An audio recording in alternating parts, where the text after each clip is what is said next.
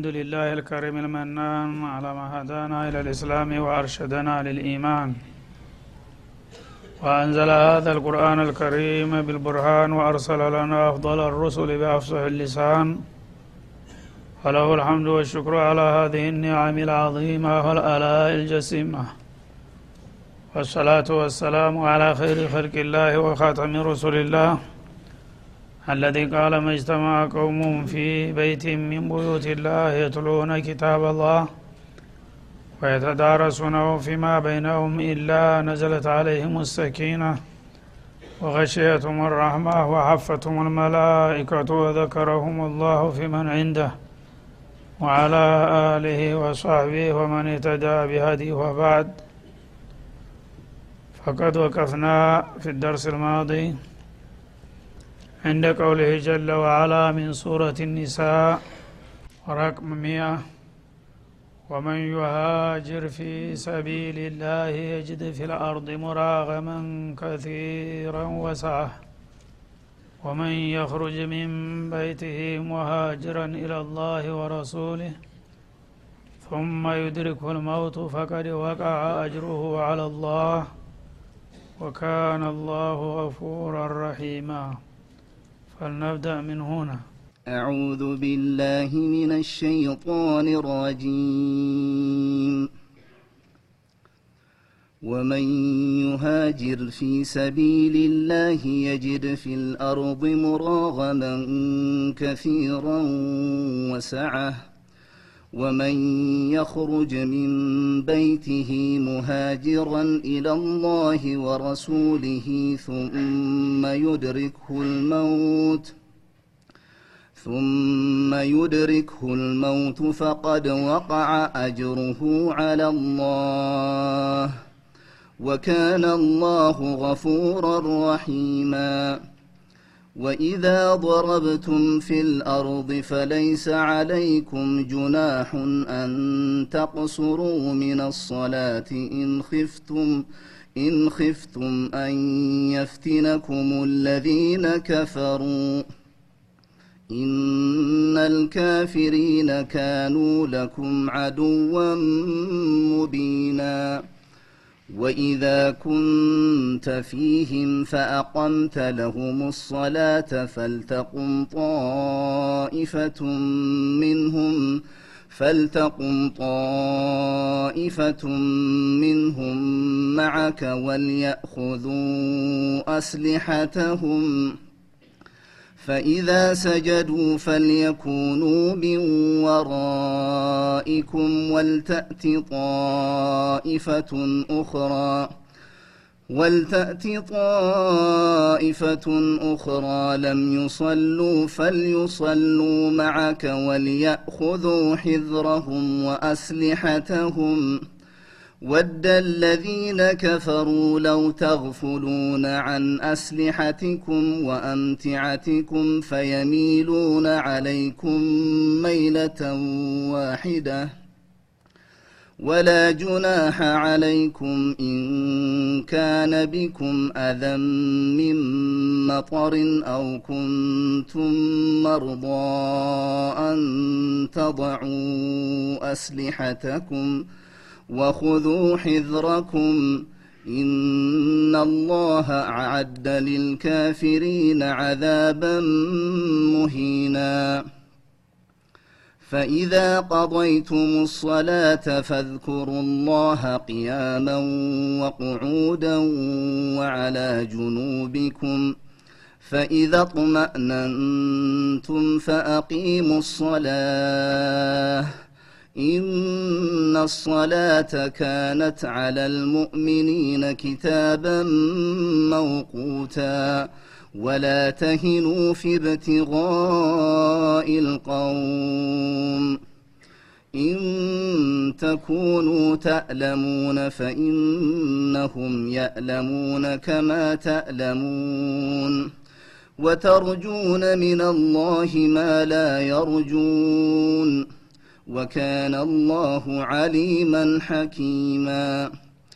إنا أنزلنا إليك الكتاب بالحق لتحكم بين الناس بما أراك الله ولا تكن للخائنين خصيما. واستغفر الله إن الله كان غفورا رحيما ولا تجادل عن الذين يختانون أنفسهم إن الله لا يحب من كان خوانا أثيما يستخفون من الناس ولا يستخفون من الله وهو معهم إذ يبيتون ما لا يرضى من القول وكان الله بما يعملون محيطا ها أنتم هؤلاء جادلتم عنهم في الحياة الدنيا فمن يجادل الله عنهم يوم القيامة أم من يكون عليهم وكيلا ومن يعمل سوءا أو يظلم نفسه ثم يستغفر الله ثم يستغفر الله يجد الله غفورا رحيما. ومن يكسب إثما فإنما يكسبه على نفسه وكان الله عليما حكيما ومن يكسب خطيئة أو إثما ثم يرم به بريئا فقد احتمل فقد احتمل بهتانا وإثما مبينا ولولا فضل الله عليك ورحمته لهمت طائفة منهم أن يضلوك.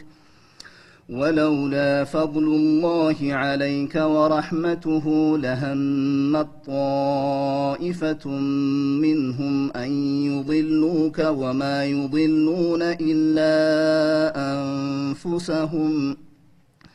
وما يضرونك من شيء وأنزل الله عليك الكتاب والحكمة وعلمك ما لم تكن تعلم وكان فضل الله عليك عظيما. أعوذ بالله السميع العليم من الشيطان الرجيم.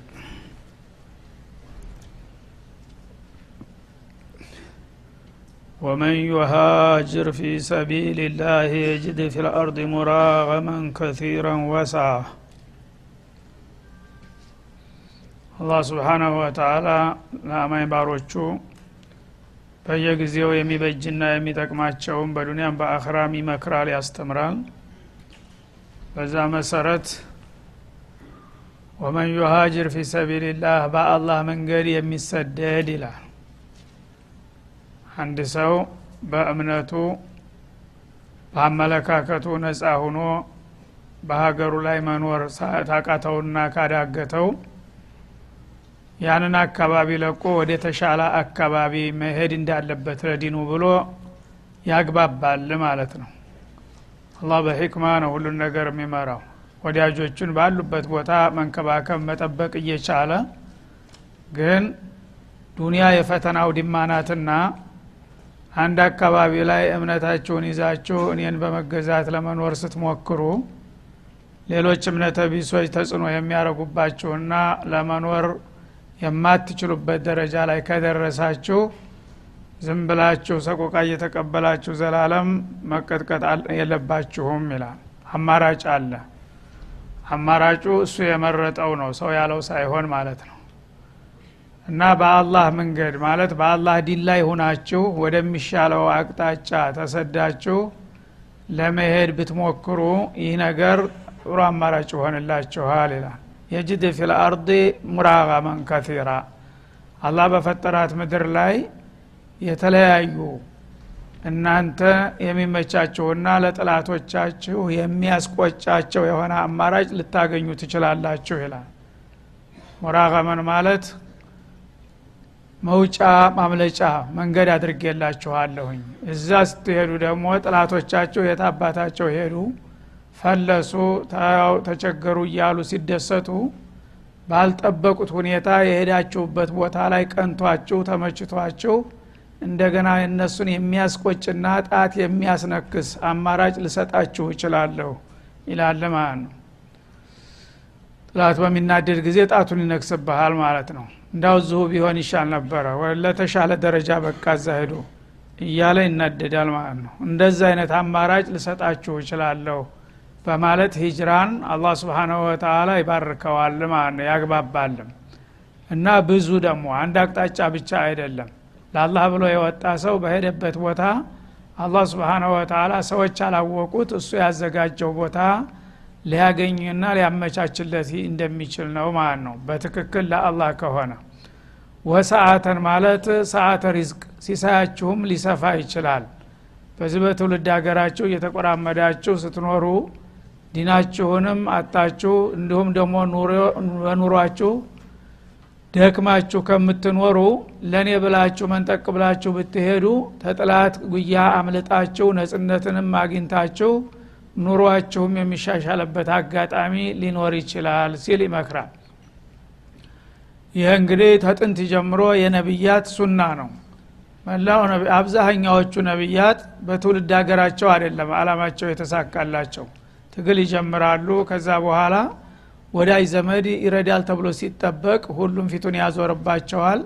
ያነ የተወሰኑትን አማኞች ይዘው በመሰደድ እንደገና በጎረቤት ሀገር ነው አበባው የሚመጡት ማለት ነው እና ይሄ ነገር ሁልጊዜ እንደ አማራጭ መሆኑን አትርሱ ይላል። በተለይ ታላላቆቹና ስመጥር ነቢያቶች ሁሉም ሂጅራ አድርገዋል። ስለዚህ የአንቢያዎች ሁሉ ሱና ነውና አላህ ስብሓን ወተላ ለኡመት ልእስላም ይህን እንደ አማራጭ ይመክራቸዋል ማለት ነው። ለጀረበውም ሰው ይሄ ሁልጊዜ በተደጋጋሚ የታወቀ ጉዳይ ነው። ብዙ ጊዜ እኛ የምንወጣው የምንሰደደው ለግል ጉዳታችን ለኑሯችን ብለን ነው። ግን ለአላህ ብሎ የሚሰደድ ሰው አላህ ስብሓንሁ ወተላ እንደሚጠብቀውና እንደሚያሳካለት ነው በየዘመኑ ታሪክ ደጋግሞ የዘገበው። ሙራቀመን ከቲረን ማለት ጥላቶቻችሁን ሊያስቆጭ የሚያይችል የተለያዩ አማራጮችን መሰደጃ አገሮችን አዘጋጅላችኋለሁ ወሳ እንደገና ከቤቴ ከንብረቴ ከርስቴ ከወገኔ ተለይቼ ስሄድ እንዲሁ ዝም ጦማዳር ይሆናለሁ ብለህ አትጨነቅ። ለእኔ ብለህ እስከወጣህ ድረስ ያላሰብከው ያልከሰብከው ሲሳይም ልሰጥህ ይችላለሁ ይላል ማለት ነው። ወመን የኽሩጅ ሚን በይትህ ሙሃጅረን ኢላላህ ወረሱሊህ። እና ከቤቱ መንጠቅ ብሎ እና ወደ አላህና ወደ መለክተኛው ፍቃድ መሄድ አለብኝ ብሎ እንግዲህ ሰው በቤቱ የተደላደለ ኑሮ ሊኖረው ይችላል። ብዙ ወገኖች ሊኖሩት ይችላሉ። ልጆች ብዙ ነገር ትቶት ሊሄደው የማይችለው ነገር ያ ሁሉ ይቅርብ በቃ ተዲኔ በላይ ምንም ነገር የለም ብሎ ተቤቱ መንጠቅ ብሎ የሚወጣ ሰው ወደ አላህና ወደ መለክተኛው እስከሆነ ድረስ አቅጣጫው ثመ ዩድሪኩል መውት። በዛ በጉዞው ላይ እንዳለ አሰበበት ቦታ ላይ ሳይደርስ እድሜው አልቆ ድንገት ሞት እንኳ ቢመጣበት ይላል። ፈቀድ ወቃ አጅሩሁ አላላህ ይህ አይነቱ ስደተኛ ምንዳው በጌታው ዘንዳ ተረጋግጦለታል። እነመ ልአዕማሉ ብንያት እንዳሉት ረሱል አለ ሰላቱ ወሰላም እንግዲህ አንድ ሰው ለዲኑ ብሎ ቤቱን ንብረቱን ርስቱን ወገኑን ትቶ ወጣ። ገና በጉዞ ላይ እያለ እዛ አለመበት ቦታ ሳይደርስ እድሜ ደርሶ ድንገት ቢሞት ጥላት ይደሰታል። የታባቱ ከሁለት አጣ። አገሩ ላይ ተከብሮ መቀበር ሲገባው ተንከራብቶ ማንም ቦታ ወድቆ ቀረ እያል ሊስቅበት ይችላል። በእኔ ዘንዳ ግን ተሳክቶልሃል ይላል። ለእኔ ብለህ እስከወጣህ ድረስ እወደክበት ውደቅ አላህ ስብሓንሁ ወተላ ለወዳጆቹ የደገሰውና ያዘጋጀውን ሽልማት ለሱም ያረጋግጥለታል ይላል። ወካነ አላህ ገፉረ ረሒማ ለእንዲህ አይነቶቹ ቆራጦች አላህ ምህረተ ሰፊና ሩሩህ ጌታ ነውና ይቀበላቸዋል። ወደቁበት ቦታ ቢወድቁም ጥላት እንደተመኘው በከንቱ አልቀሩም።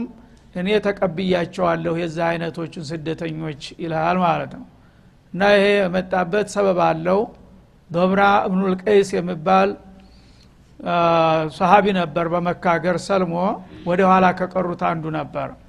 ሌሎቹ ያው ቀደም ብለው ከነቢዩም በፊት ከነቢዩም በኋላ ወደ መዲና ሲሄዱ ይሄ ሰውዬ ጤናማ አልነበረም ያመው ነበር።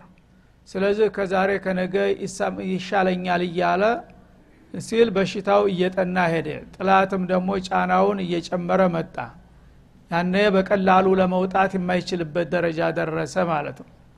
እና እነዛ ጓደኞቹ መዲና ሂደው ስለ ሂጅራ የወረዱትን አያቶችና ነቢዩ አለ ሰላቱ ወሰላም የተናገሯቸውን ማብራሪያ ሀዲሶች በደብዳቤ እየጻፉ ይልኩለት ነበር። እና አንተ እንደምንም ብለህ በርተ መምጣት አለብህ። ይኸው አላህ ስብሓነሁ ወተላ ለእኔ ብሎ የወጣ ይቀናዋል ይሳካለታል ብሏልና እንደምለምለ መውጣት አለብህ ብለው ቅስቀሳ ያደርጉለታል ማለት ነው ያነ የአልጋ ቁራኛ ቁኖ የኖረው ሰውዬ ኢማኑ ጠነከረና በቃ እኔ መሄድ አለብኝ ብሎ ወሰነ ማለት ነው። ልጆች አሉት ሀብታም ነው ባለጸጋ ነው። ጎረምሳ ልጆች አሉት ልጆቹን ጠራቸው እነሱ አልሰለሙ ስለዚህ እናንተ ልጆች ናችሁ ወይስ ብሎ ጠየቃቸው። አዎን እኔ የምላችሁን ትሰሙኛላችሁ? አዎን። እና እኔ በእምነቴ ያው እንግዲህ እንደዚህ ምርጫዬ እስላም ነው በጤንነቴ ምክንያት እንደዚህ ቀርቻለሁኝ። አሁን በጉልበቴ ራሴ መሄድ አልችልም። ግን ሀብት እናንተም ደግሞ ልጆች እስከሆናችሁ ድረስ ልትተባበሩኝና ልትረዱኝ ይገባል። አለበለዛ እምቢ የምትሉ ከሆነ ሀብቴን ለሌላ ሰው ሰጥቼ የሚወስደኝ ሰው ፈልጋለሁ በማለት አስፈራራቸው ማለት ነው። ያኔ እነሱ አልሰለሙም ግን ገንዘቡን ላለማጣት ሲሉ እሺ ብለው ተስማሙና በአልጋ ተሸክመው ተመካ ወደ መጓዝ ጀመሩ ማለት ነው። የሱን ፍቃድ ለመሙላት እና ብዙ ሳይርቅ እክታ ከተማ ወጣ እንዳለ አጀል ደርሶ ነበርና ሞተ። ያነ እና አቡጀል እና አቡለሀብ ተደሰቱ። የታባቱ የክብረ ቢስ በዚህ ተከብሮ በኖረበት ሀገር የመከበር ሲገባው እንዲሁ በረሃ ላይ ወድቆ ቀረ እያሉ ይሰቁና ይሳለቁበት ጀመር ማለት ነው። ወዳጁ ግን አላህ ስብሓናሁ ወተላ ለእኔ ብለህ እስከወጣህ ድረስ ምንም ችግር የለም። ወደቅበት ውደቅ አላህ ስብሓናሁ ወተላ ተቀብሎሃል የሚል ብስራት አወረደ ነቢዩ ዘንድ ማለት ነው። እና በዛ እንግዲህ ሰበብ ነው ይሄ የመጣው። ምክንያቱ እሱ ይሁን እንጂ ፊ ኩል ዘማኒ ወመካን የዚህ አይነት አቋምና አላማ ያላቸው ስደተኞች አላህ ስብሓናሁ ወተላ እድሜያቸውም ገና ከሆነ የሄዱበት ሂደው እንደሚቀናቸውና ለሁሉም ነገር መካሻ እንደሚሰጣቸው አጀልም ከደረሰና ከወደቁ ደግሞ ገና በጅምር ላይ እንኳ ቢወድቁ አላህ ግባቸው እንደደረሱ አድርጎ ሙሉ ምንዳ እንደሚሰጣቸው አረጋገጠ ማለት ነው። ፈቀድ ወቃ አጅሩሁ አለላህ የዚህ አይነት ስደተኛ ምንዳው በጌታው ዘንድ ተረጋግጦለታል። እና ግብህ አልደረስክምና ገና በመሞከር ብቻ አጅርህን አልሰጥህም አልልም ልክ እንደደረስክ እንደተሳካልህ ይቆጠር ይላል ማለት ነው ምን አላህ ኒያን ነውና የሚያየው። እነመላ አዕማሉ ቢንያት ወኢነማ ሊኩል ልምሪእም ማነዋ ፈመን ካነት ሂጅረቱሁ ኢለላህ ወረሱልህ ፈሂጅረቱሁ ኢለላህ ወረሱልህ ወመን ካነት ሂጅረቱሁ ኢላ ዱንያ ዩሲቡሃ ወምራአትን የንኪሑሃ ፈሂጅረቱሁ ኢላ ማሃጀረ ኢለይህ ያሉትም ከዚህ በመነሳት ነው ረሱል አለ ሰላቱ ወሰላም። አንድ ሰው አላህ የሚያየው የልብ ነውና ማንኛውንም ነገር ለማድረግ አላህ የሚወደውን ነገር ለማድረግ ታሰበና ከሞከረ በዛ በሙከራው ስራው እንኳ ባይጠናቀቅ አላህ ሙሉ ምንዳ እንደሚሰጠው ነው ማለት ነው። በመሆኑም ሂጅራ ለአላህ ብሎ የወጣ እስከሆነ ድረስ ተንዒም ነው ሰው እየወደቀው ተንዒም ማለት የአይሻ መስጅድ ያለበት ዛሬ። የዛ ጊዜ ገና ጫካ ነበር ከተማ እዛ አካባቢ የለም። ልክ ከተማዋ ጫፍ ወጣ ሲል ነው የሞተው ማለት ነው። ግን መዲና ደርሶ ሂጅራው እንደተሳካለት አላህ ወሰነ ማለት ነው እና ይህንን እንግዲህ በኒያው እንደሚያገኝ ሲወስን በየዘመኑና በየሀገሩ የዚህ አይነት ተመሳሳይ አላማ ኑሯቸው የሚንቀሳቀሱትን ወዳጆቹን አላህ ስብንሁ ወተላ በፈለገው ቦታ ቢወድቁም እንኳ ወረታቸውን እንደማያጠፋባቸው አረጋገጠላቸው ማለት ነው። ፈህጅረቱ ኢላ ማሀጀረ ኢለይህ የወጣለት አላማ ያው ለወጣለት ነው። አላህ ሙራዱን ያውቃልና ማለት ነው። በመሆኑም በምሳሌ ሲገልጡ ምን አሉ ፈመንካ ሂጅረቱ ኢለላህ ወረሱሊህ እንደዚህ ሰውዬ ማለት ነው? ዶምራ ብኑልቀይስ ይባል ነበረ ሰውየው ረዲላሁ አንሁ አርዳ እንደዚህ ለአላህ ብሎ ተሞቀ ቤቱ ከንብረቱ ያውም ንብረቴን ለሌላ ሰጣለሁ ብሎ ልጆቹን አስፈራርቶ ያለ ፍላጎታቸው ተጽዕኖ አድርጎ ነው የወጣው ማለት ነው? ቆራጥ አቋም በመያዙ። በዛ ምክንያት ስለወጣ አላህ ስብሓንሁ ወተላ ወደ እኔ ፍቃድና ወደ ረሱሌ ለመቀላቀል ነውና ሲሞክር የወደቀው የእሱን ዋጋ እኔ በሚገባ ይዤለታለሁኝ ይላል ማለት ነው። ሌሎችም የእሱ ተመሳሳይ ባህሪ ያላቸው ተመሳሳይ ውጤት እንደሚያገኙ አረጋገጠላቸው እግር መንገዱን። በአንጻሩ ደግሞ እንደዚሁ ለተለያዩ ምክንያቶች ለጊዜያዊና ለግላዊ ጥቅም የሚወጡም ነበሩ አንዳንድ ደካሞች። እነዛንም በማሸሞር ነቢዩ ሲጠቅሱ ምናሉ ወመን ካነት ኢላ ዱኒያ ይሱቡሃ እና እዚህ ስደት ህጀ ሰሃቦቹ ጋራ ያው በስሙ ለዛሂሩ ሰልም ያለሁኝ ብሎ ይሄዳል። እና እነሱ ጋር ህጀ እዛ አዲሱ ሀገር ስራ አቋቁማለሁኝ ንግድ ይከፍታለሁኝ ይቀናኛል ብሎ የወጣም ሰው ካለ አላህ ፈቅዶት ከሆነ ያ ነገር ሊሆንለት ይችላል አለ። ግን ቀጥዕያ አይደለም አረግልሃለሁ ብሎ ዋስተና አይሰጠውም። ለዛም ወጥተህ እንደው የወጣው ለዛው ነው ታቀዋለህ ይላል ማለት ነው ወይም ደግሞ የገሊል ልጅ ቆንጆ ልጅ አለችና እሷን አገባለሁ ብለህ ከሆነ የሄድከው ለዛው ይሆናል አላማ ይላል ማለት ነው። ያ ሊሳካም ላይሳካም ይችላል። ስለዚህ አላህ ስብሓናሁ ወተላ ሁልጊዜ ልብህ ያለውን ነው የሚያውቀው። አብረው በአንድ ቀን ሊሄዱ ይችላሉ። አንዱ ለአላህ ለረሱል ብሎ አንዱ ደግሞ ሴት ሊያገባ አንዱ ደግሞ ሱቅ ሊከፍት አብረው ሊጓዙ ይችላሉ። ሶስቱም የተለያየ አላማ እስካላቸው ድረስ አላህ ዘንድ በዛ በወጡበት አላማ ነው የሚተሳሰባቸው በማለት ገለጹት ማለት ነው። እና ስለዚህ ኒያን ማሳመር ያስፈልጋል። እንደገና ደግሞ በዲን አንድ ሰው ተጽዕኖ በሚደረግበት ጊዜ የሚመረጠውና የሚሻለው በተቻለ መጠን እዛው አገሩ ላይ ታግሎ መብቱን ለማስከበር መቻል ነው። ይሄ ግን የማይቻል ከሆነ በልበለኝ እያሉ ዝም ብሎ እዛው መጫወቻ ሁኖ መኖር የለበትም። ወጣ ብሎ አላህ ስብሓንሁ ወተላ የቀደረለትን ነገር መሞከር አለበት ማለት ነው ሰው በተቻለ መጠን ለአላማው መታገል አለበት እስካመንክበት ድረስ። የትግል አይነቶች የተለያዩ ናቸው። ግድ ጦር መሳሪያ አንግቦ ሰው መግደል ማለት አይደለም። ትግል ማለት ትግል ሰፊ ነው ትርጉሙ። አንተ ራስክን ማቸነፍ አለብህ በአላህ ፍቃድ ራስክን ማስገዛት አለብህ። ሰዎችን በመልካም ጸባይ በመተዳደር ሀሳብህን በሌሎች ላይ በማስረጥና በማሳመን የተለያዩ ሚናዎችን በመጫወት አላማህ እንዲሳካና መብትህ እንዲከበር አገር ውስጥ መሞከርና መጣር አለብህ።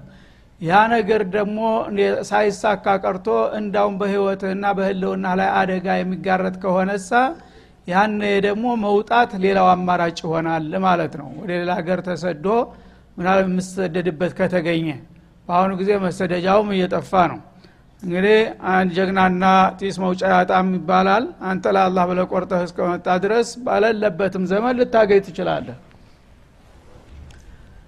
እና ይህ ነው እንግዲህ ምክንያቱና በዚህ መልክ ለወጡ ሰዎች አላህ ስብሓንሁ ወተላ ዋስተና ሰጥቷል ነው። አንደኛ ያ የወጡበት ነገር እንደሚሳካላቸው አጀል ከቀደመ ደግሞ ገና በጅምር እንኳን ቢቀጩ አላህ ስብሓንሁ ወተላ ወረታቸውን እንደማይነፍጋቸው ከዛም ባለፈ እድሜያቸው ሁሉ ያፈሩትን ወንጀል እንደሚምራቸው ገፉረ ረሒማ የሚለው እንደሚራራላቸው ድርብርብ የሆነ ቃል ኪዳን ገባላቸው። ወኢዛ ضረብቱም ፊ ልአርድ ይላል።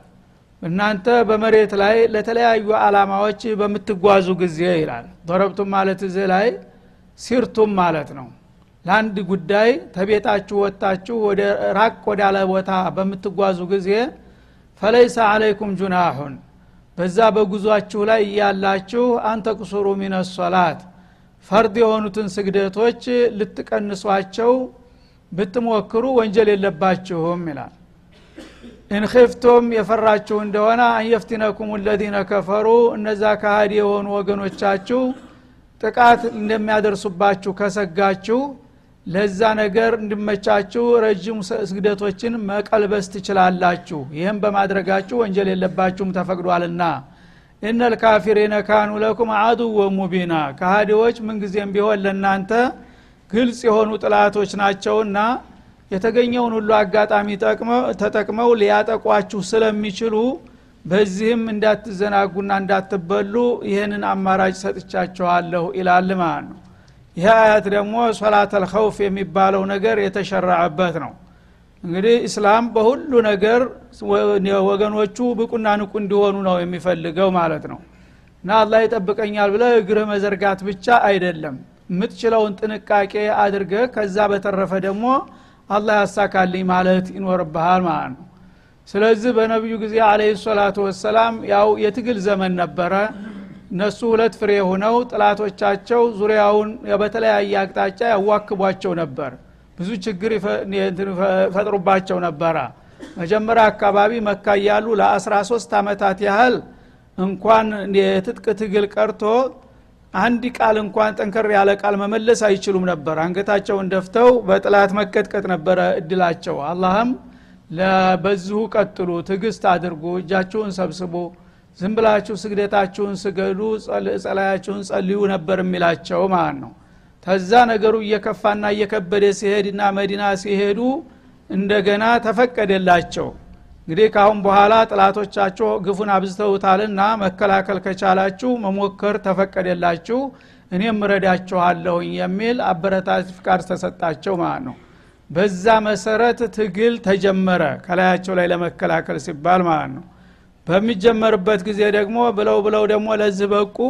በዚህ አይነትማ ትንሽ ቆየት ካሉ በቃ ተቁጥር ውጭ ሆናሉ መጥተው ሊወሩ ነው በሚል ስጋት ጥላት ደግሞ ባለ በሌላ ኃይሉ በአጭሩ ለመቅጨት ተረባረበ ማለት ነው። ያነ በስግደታቸው ሰዓት ሳይቀር እያዘናጉ ለማጥቃት ሲያደቡ አላህ ደግሞ ስብሓናሁ ወተላ ይህንን ዘዴ ላከላቸው እና ቀጣውን በሚከተለው እናጠቃልላለን። ወሰለ ላሁ ወሰለም አለ ነቢይ ወላልቃ